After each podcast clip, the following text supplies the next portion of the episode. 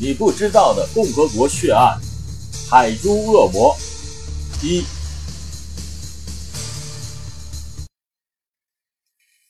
1990年到1996年，广州发生了一系列惨绝人寰的杀戮。海珠区位于广州市最南面，广州刑警曾将海珠区与白云区称之为难兄难弟。两个区都处于广州市的城乡结合部，都具有巨大的发展潜力，都属于改革开放之后广州市的发展热点之一。但就在这两块土地上都居住着大量的外来人口，成了流窜犯罪侵袭的重点之地，也都同时成了广州市刑事案件的多发之地。下面我要讲的这个案子曾经被列为90年代初中国典型的系列变态杀人案，而此案一开始就发生在海珠区。1990年2月8日上午7点整，海珠区东河路几个茶客喝早茶，竟意外地发现了一具女尸。值班的副队长汪建国带着刘鑫等刑警来到现场时，已经是上午8点多。女法医李碧华、技术员黄玉池、卢建生凑到女尸旁开展了工作。一会儿，局长熊新华和副局长李奇也赶到了。当时的现场勘查笔录是1990年2月8日8时0分，刑警大队值班时接到新教派出所电话称，东河路段发生了抛尸事件。接到报警之后，刑警大队立即组织有关人员赶赴现场，于当日8时30分到达。9时0分在自然光下对现场进行了勘查。当天天气阴微风。现场位于东河路光学仪器厂饭堂横门外的排水沟旁。尸体为女性侯朝东，即对着新港中路；脚朝西，即对着康乐池。尸体仰卧，上身穿着黑底绿色图案的毛衣，无文胸，下身全裸，无鞋袜，身上有损伤。尸体距路面 0.8 米，尸体左侧距排水沟 1.5 米，距东面第一棵松树2米，距上盖排水沟通往广州市光学仪器厂饭堂横门的水泥通道2米，在该通道上发现有8厘米宽的车轮胎痕迹，该痕迹全长1米，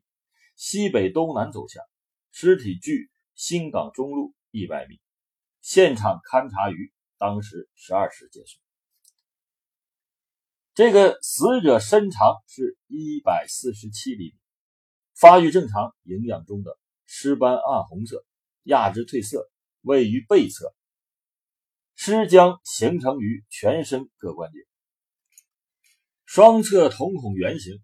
双侧眼睑结膜有点状出血，尸体头部右颌部皮下出血，下颌部左侧有3处表皮脱落，颌下部有表皮脱落，颈部右上方、左上方、前方中部有皮下出血和皮下剥脱，在背部有多处表皮剥脱，臀部右上臂、右膝部、右足部有多处表皮剥脱，外阴部上方有条状表皮脱脱，部分深达皮下，阴部有深达基底部的破裂，并有出血。最后鉴定的结论是，一无名氏因颈部有多处被钝物暴力所致的软组织损伤，并致机械性窒息死亡，胸部、背部和四肢有钝物所致的软组织挫伤，外阴部上方有被脚尖的物体所致的划伤。法医鉴定人李碧华等。李碧华是一个很有经验的女法医，她在海珠区分局的刑警队里一干90多年，直到退休。当时她是广州城里为数不多的女法医之一。李碧华指着尸体对熊新华说，看样子死者有死后被奸尸的迹象。不过有一个现象我还没搞明白，你看，死者的长相不算太丑，肤色也算白净，可不知为什么，他身上的许多部位都有老泥。这老泥是月的俚语，指身上的污垢，特别是胳肢窝底、膝盖的后面、阴部两侧、屁股沟都有一层厚厚的老泥，就好像是许久没洗过澡一样。熊清华心里也不禁感到一阵奇怪，他放下这个疑团，回头望着东河路，从现场上看，这里肯定不是案发的第一现场。死者身上有多部位的损伤，显然是他在被人卡颈时，身体在地面拼命挣扎弄伤的。但是东河路的路面并没有发现脱落的表皮、点滴的血迹，死者旁边的路上有车胎的痕迹，很有可能是他被人卡死后被一辆汽车运到来这里，然后跑到路面上。于是警方决定分兵两路，一组呢由汪建国带队，专门查找尸源；另一组由赵东、黄玉池负责，查现场留下的汽车痕迹。此时警方万万没有想到的是，这个案件只是一个系列案件的开始，而他们跟这个变态的色魔会整整较量4年的时间。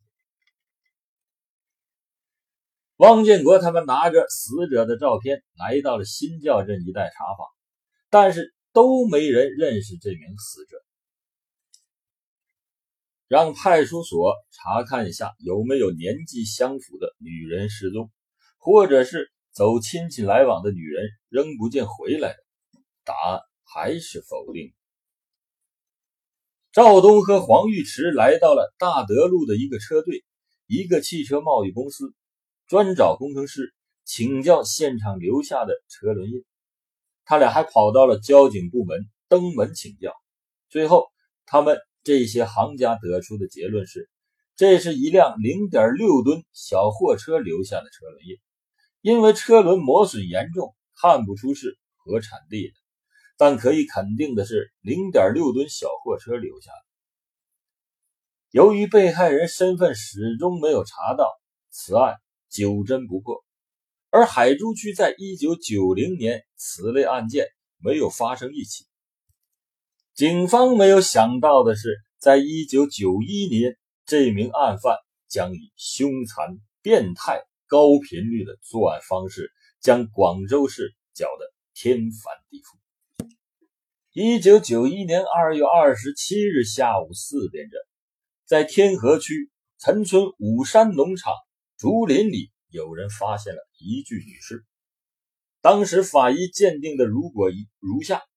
现场头额顶部有皮下出血，右侧乳房被切除，露出胸大肌与肋骨，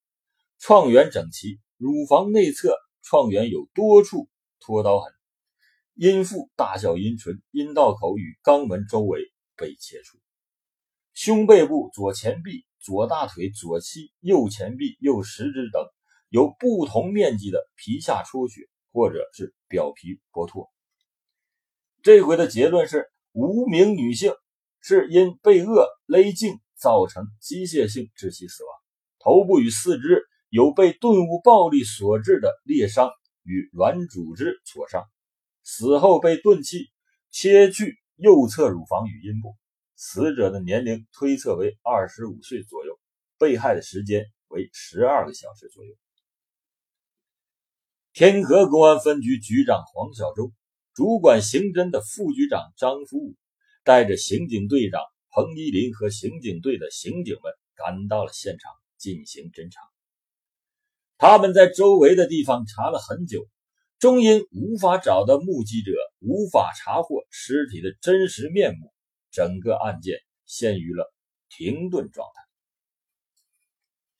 态。1991年4月14日下午2点整，又一具女尸在天河区出现。当时广州市公安局现场的勘查笔录是1991年4月14日14点，广州公安局刑侦处技术科接到报案，广州市天河区长坂路北侧垃圾堆一油桶内发现一具尸体，要求技术科派法医和技术员出发协助勘察现场。14时35分到达，听取先到的天河区分局刑警队的同志对案发情况和现场保护情况的介绍后，于当天15时开始在自然光下对现场进行了勘查。当时天气晴。现场位于长坂至陈村考场公路，距陈村桥100米处的公路北侧路基斜坡面水沟处，四周围是一些垃圾和淤泥。在竖放的一个高90厘米直径为48厘米的油桶内装着一具裸体女尸，尸体呈卷曲状，左膝部用一条长110厘米的黄色长线将大小腿曲叠捆着，胸部放着两件女士衬衫，衬衫沾满血迹，一件为橙色白菊花纹的衬衫，下到上第二个纽扣不见，衣长53厘米，另一件为白底线蓝点状花纹，下第三枚纽扣不见，尸体脚穿绿色袜等等。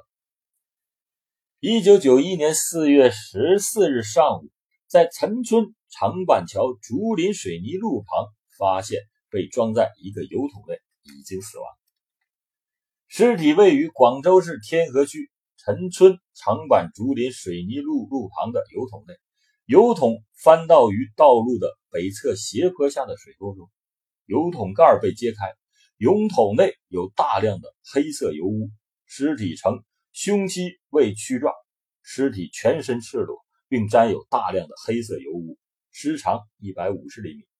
尸体高度腐败，呈巨人观，右颈部、右胸部、右肩部、左臂部、左手腕、左右大腿均有不同程度的皮下出血及擦伤。在短短的2个月里，天河区内发生了2起裸体女尸案，震惊了整个天河分局。然而，罪恶仍在继续。